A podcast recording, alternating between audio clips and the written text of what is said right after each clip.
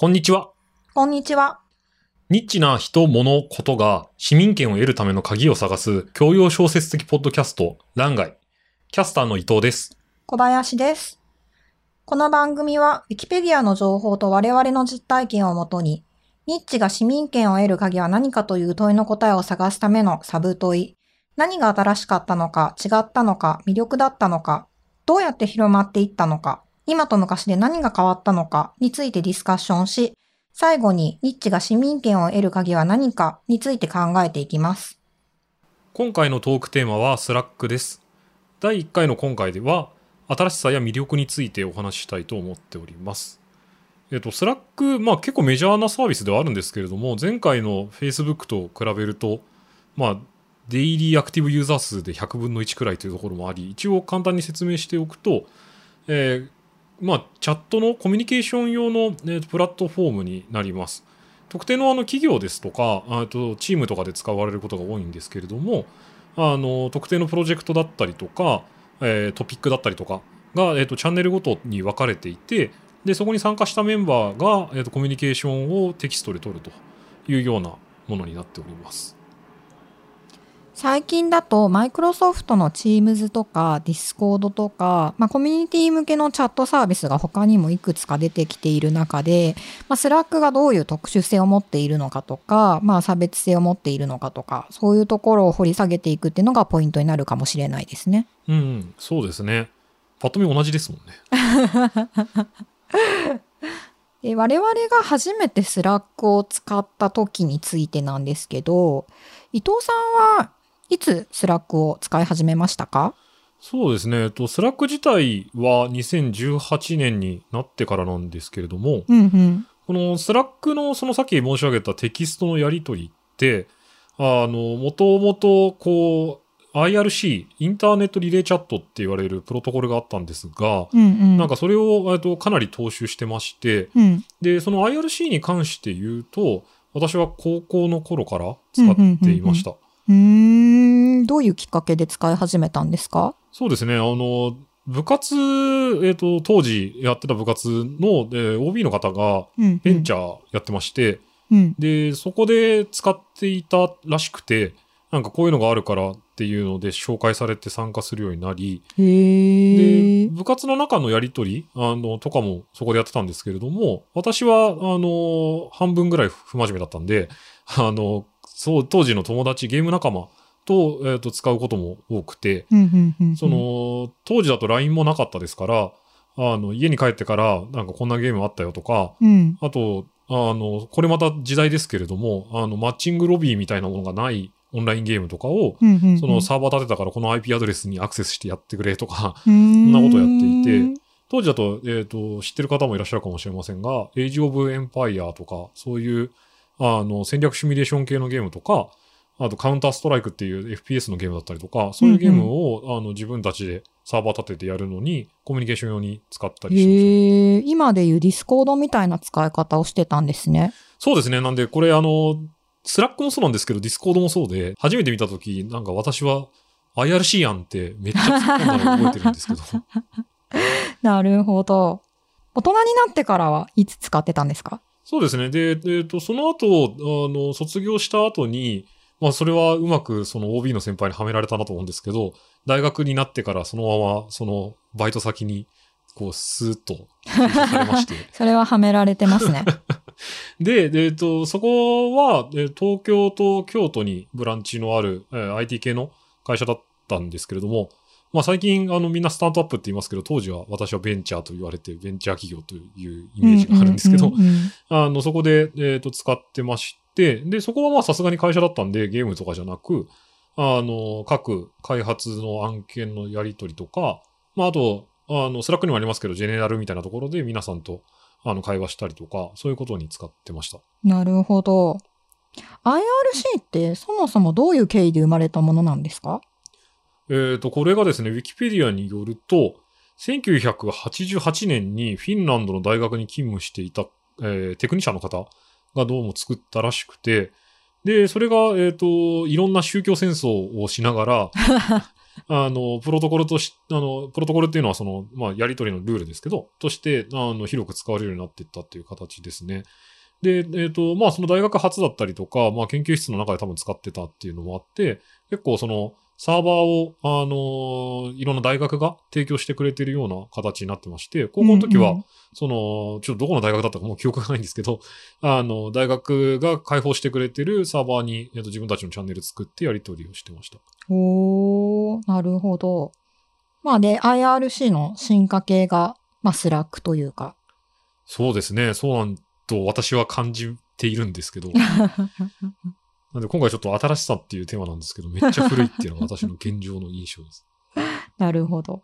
えー、小林さんはいつ頃スラックを使い始めたりしたんですか？私はですね、にせんじゅうごねんに初めて使いまして、ええ、で当時、あの、まあ、ベンチャーというか、まあ、スタートアップの立ち上げを支援するようなプロジェクトをやっていたんですけれども、はい、その時同じチームに、あの、ウェブサービスの立ち上げを何度も経験している方がいらっしゃいまして、で、まあ、その方が、あの、スラックっていうコミュニケーションツールがあってすごく使いやすいからっていうふうなことで導入されましたね。うん、で、当時ですね、あの、スラックの何がいいかっていうのを説明されるときに、はい、あの、チャット形式なんだけれども、ファイル共有ができるよっていう風なところを挙げられたんですけれども、はいはい、で、これって今でもですね、ウィキペディア見たりとか、あと世の中の、あの、記事読んだりすると、あの、スラックの特徴の一つとして挙げられていることが多いんですけれども、まあ、正直私は、どこがええねんと。当時は思っていましたね。ああ、じゃあ、同じく アイアールシー でいいんじゃね派ですね。いや、ちょっとそれよくわかんないんですけど。まあ、あの、スラック上で、例えばパワーポイントとか、エクセルとかを開くって、まあ、当時あんまりやってなくてですね、まあ、結局ダウンロードするとか、はい、あと Google ドライブに見に行くとか、はい、まあ、そういうことをしていたので、ええ、まあ、だったら、あの、メールに、ユーアールエル 貼ってもらったりとか、まあ、ファイルを貼ってもらってる、貼ってもらうっていうことでいいんじゃないかなっていうふうに正直思ってましたね。で、あの、なんですけれども、やっぱりあの、メール文化っていうところからチャット文化に移ったっていう意味では、やっぱり確実に利便性上がったかなと思ったところもあって、で、よくある話なんですけれども、あの、結構大人数のチームの中で、あの、シーシー にですね、チームメンバー全員の名前が入った状態で、あの、メールがリプライされ続けるっていうことを当時あったんですよね。いや、あるあるですよね。そうそう。で、本当はその、あの、メールの差出人と宛先人だけのダイレクトでいいはずなんだけれども、シーシー に入っている人たちが永遠に、あの、メールを受け取り続けると。はいはいはい。で、結構その、大企業の中での業務効率が下がる理由の一つとしても挙げられていたりして、で、結構課題としては、あの、問題視されていたので、これがまあチャットとしてですね、一覧化できるようになって、まあみんな見えてる状態なんだけれども、あの、必ずしもですね、メッセージを受け取ったり開いたり、あの、まあそういうふうな手間をかける必要がない。っていう意味では、あの、スラックってすごく便利だなというふうには思いますね。うん。なんか シーシー は結構いろんなあるあるがありそうですよね。なんか私が経験したのは、なんか シーシー に入れないと怒るおじさんっていて。ああ。なんで、そういうその、効率って意味でみ、みんなが見る必要ないよねみたいなのを途中で シーシー 外すと、うん、なんで僕に シーシー が入ってないんだって怒られたりとかありますね。私は逆にですね、シーシー に人が入りすぎていて、はい、あの非常にコンフィデンシャルな情報が届いてはいけない人にまで届いてしまうっていうのを見たことがありますね。完全にインシデントってやつですね。そう、そうそうそうそう。あの、そのインシデントを起こした人は、あの、ボーナスがなくなるっていうね。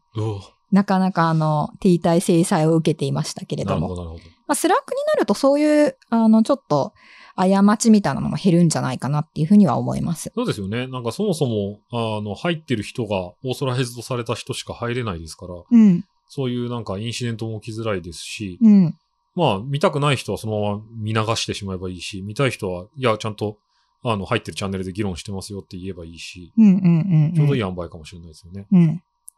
で、そういう意味で言うと、なんかメールからチャットになっていくってところを思えば、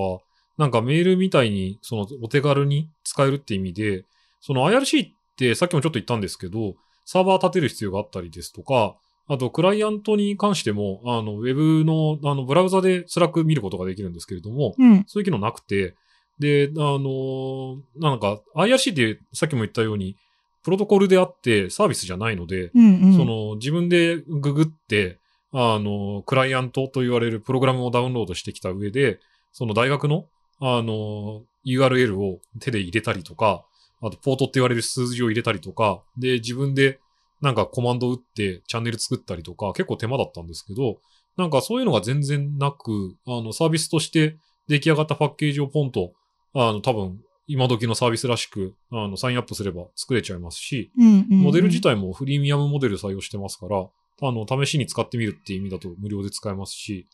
なんかそういう導入の手間を Gmail じゃないですけど、あの各種あるメーラーのサービスぐらいまで、あの敷居を下げたっていうところが、その、なんでしょう。機能というか、新しさというか、魅力というか、の部分ですごい、あの、広まった理由だったり、新しかった部分なのかもしれないですね。うんうんうん。確かにスラックって、コミュニケーションの形式を見ると、まずそれぞれチャンネルがあって、で、チャンネルの中に、あの、チャットの機能が入っているんですよね。ええ、で、これって、比較的エンジニアの方がコード書いたりするときに、あの、使うような、あの、形なんじゃないかなと思うんですけれども、まあ実はビジネスの人にとっても、あの、こういうコミュニケーション方法って、まあさっき言ってたような、メールよりは、あの、やり取りしやすいのかもしれなくて、はいはい、で、そういう意味で言うと、まあサーバー立てたりとかですね、まあいろいろダウンロードしたりとか、まあそういう手間がない状態で、エンジニアだけじゃなくてビジネスの人も含めて、あのみんなで、あの、共有できるコミュニケーションツールがあるっていうのは、すごい便利なんじゃないかなと思います。います。うん、確かに。なんで、エンジニアが共同作業として、あの、コミュニケーションする場として使うのに対して、ビジネスマンはメールを少し手軽に使うようなところっていうのが、うんうんうんうん、まあ、利用目的の部分なのかもしれないですね。うん、そうですね。で、そもそもですね、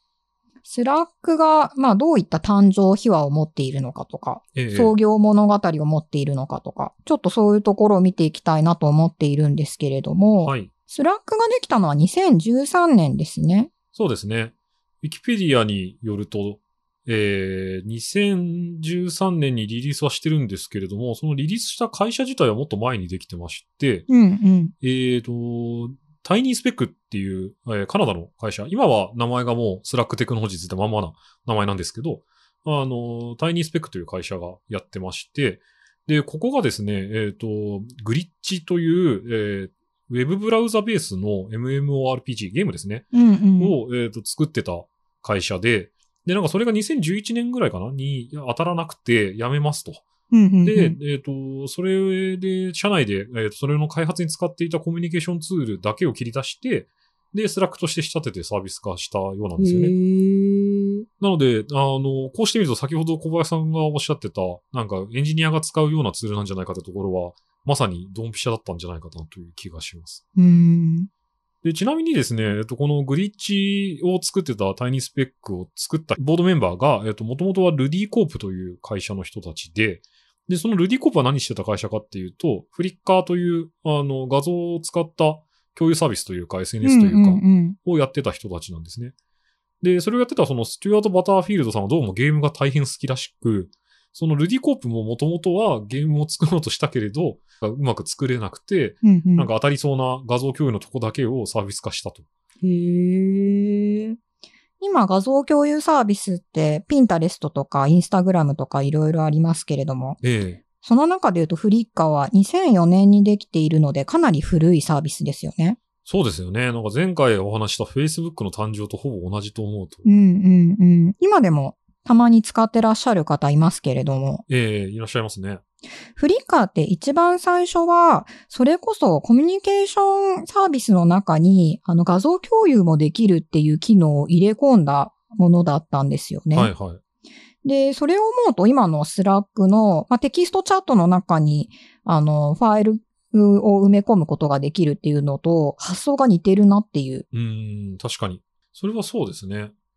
あの、アイアールシー は、えーと、テキストのやり取りの、えっと、もの限定で、ファイルはなんか ピーツーピー の機能で送ることはできたんですけど、あの、チャンネル自体に貼ることはできなかったんですが、うんうん、確かに Slack は、あの、先ほど共有って観点で中開けないって話もありましたけど、うんうんうん、なんかスタンプとか画像はそのまま表示されますから、そうですね。なんかそういう観点で言うと新しいし、なんかそのフリッカーにも通じるような部分があるのかもしれないですね。まあ、私自身は使い始めたとき、まあ、ファイルが共有できるって、それメールでもできないっていうふうに正直思ったんですけど、はい、でもテキストチャットの中に、まあ、画像を埋め込むことができたりとか、えー、あと、まあ、Excel とか PowerPoint とか、何らかのアウトプットを表示することができたりっていうのは、あの、人がコミュニケーション取るときって必ずしもテキストだけじゃなくて、他にもいろんな形態のものを、あの、組み合わせながら、っていうことになると思うので、はい、あの、フリッカーとスラックと似てる部分はあるのかなと思っていて、でもしかしたらこの、あの、ファウンダーの一人だった、えっと、スチュワートさんは、あの、そういった思想を持ってる人だったのかもしれないですね。そうですね、確かに。あとゲームっていうところで言うと絶対グラフィックは外せませんから、うんうんうんうん、なんか画像の共有の機能が絶対に入るっていうのは、そりゃそうだなっていう感じもしますよね。うんうんうんうん、ちなみにこのグリッチってどういうゲームだったんですか？私もよく知らないんですけど、ブラウザの、えっと、ゲームだったらしいんですけどね。ただ、なんかどうもいろいろ、あの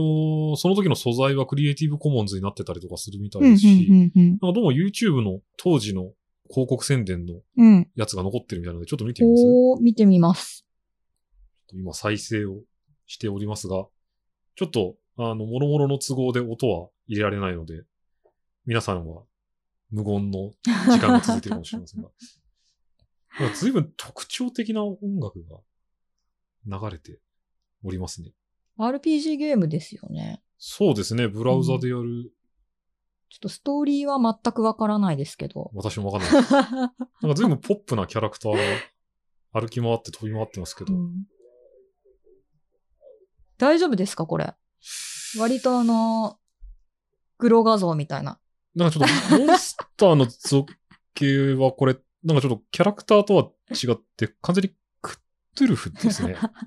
っと暗黒系。そうですね。目、うん、目の数がちょっと。そうですね。ちょっとなんだろうこれ。昆虫系っていうか、生物系っていうかね。うん、確かにこれは画像共有しながら造形直したりするかもしれない。独自のセンスですよね。そうですね。うーん。まあなんか映像に感度はあったんでしょうね。確かに。視覚的にインプレッシブだと思います。これ、あれですね。なんか、スラックのデフォルトのスタンプにこの辺入ってりゃ面白いと思うんですけど、入ってないですよね。何が新しかったのかの答えは、チャットルームを使ってコミュニケーションをするという価値をアプリのパッケージ化をして、導入敷値を下げたビジネスチーム向けのコミュニケーションサービスとしてリリースしたこと。文字だけではなく、図や画像を手軽に貼れるようにしてコミュニケーションをより円滑にできるようにしたことが私たちの答えです。ツイッターでは皆さんの答えも募集しています。アットマーク、ランガイアンダーバーポッドキャストまで、ハッシュタグ、シャープランガイをつけてぜひ投稿してください。またね。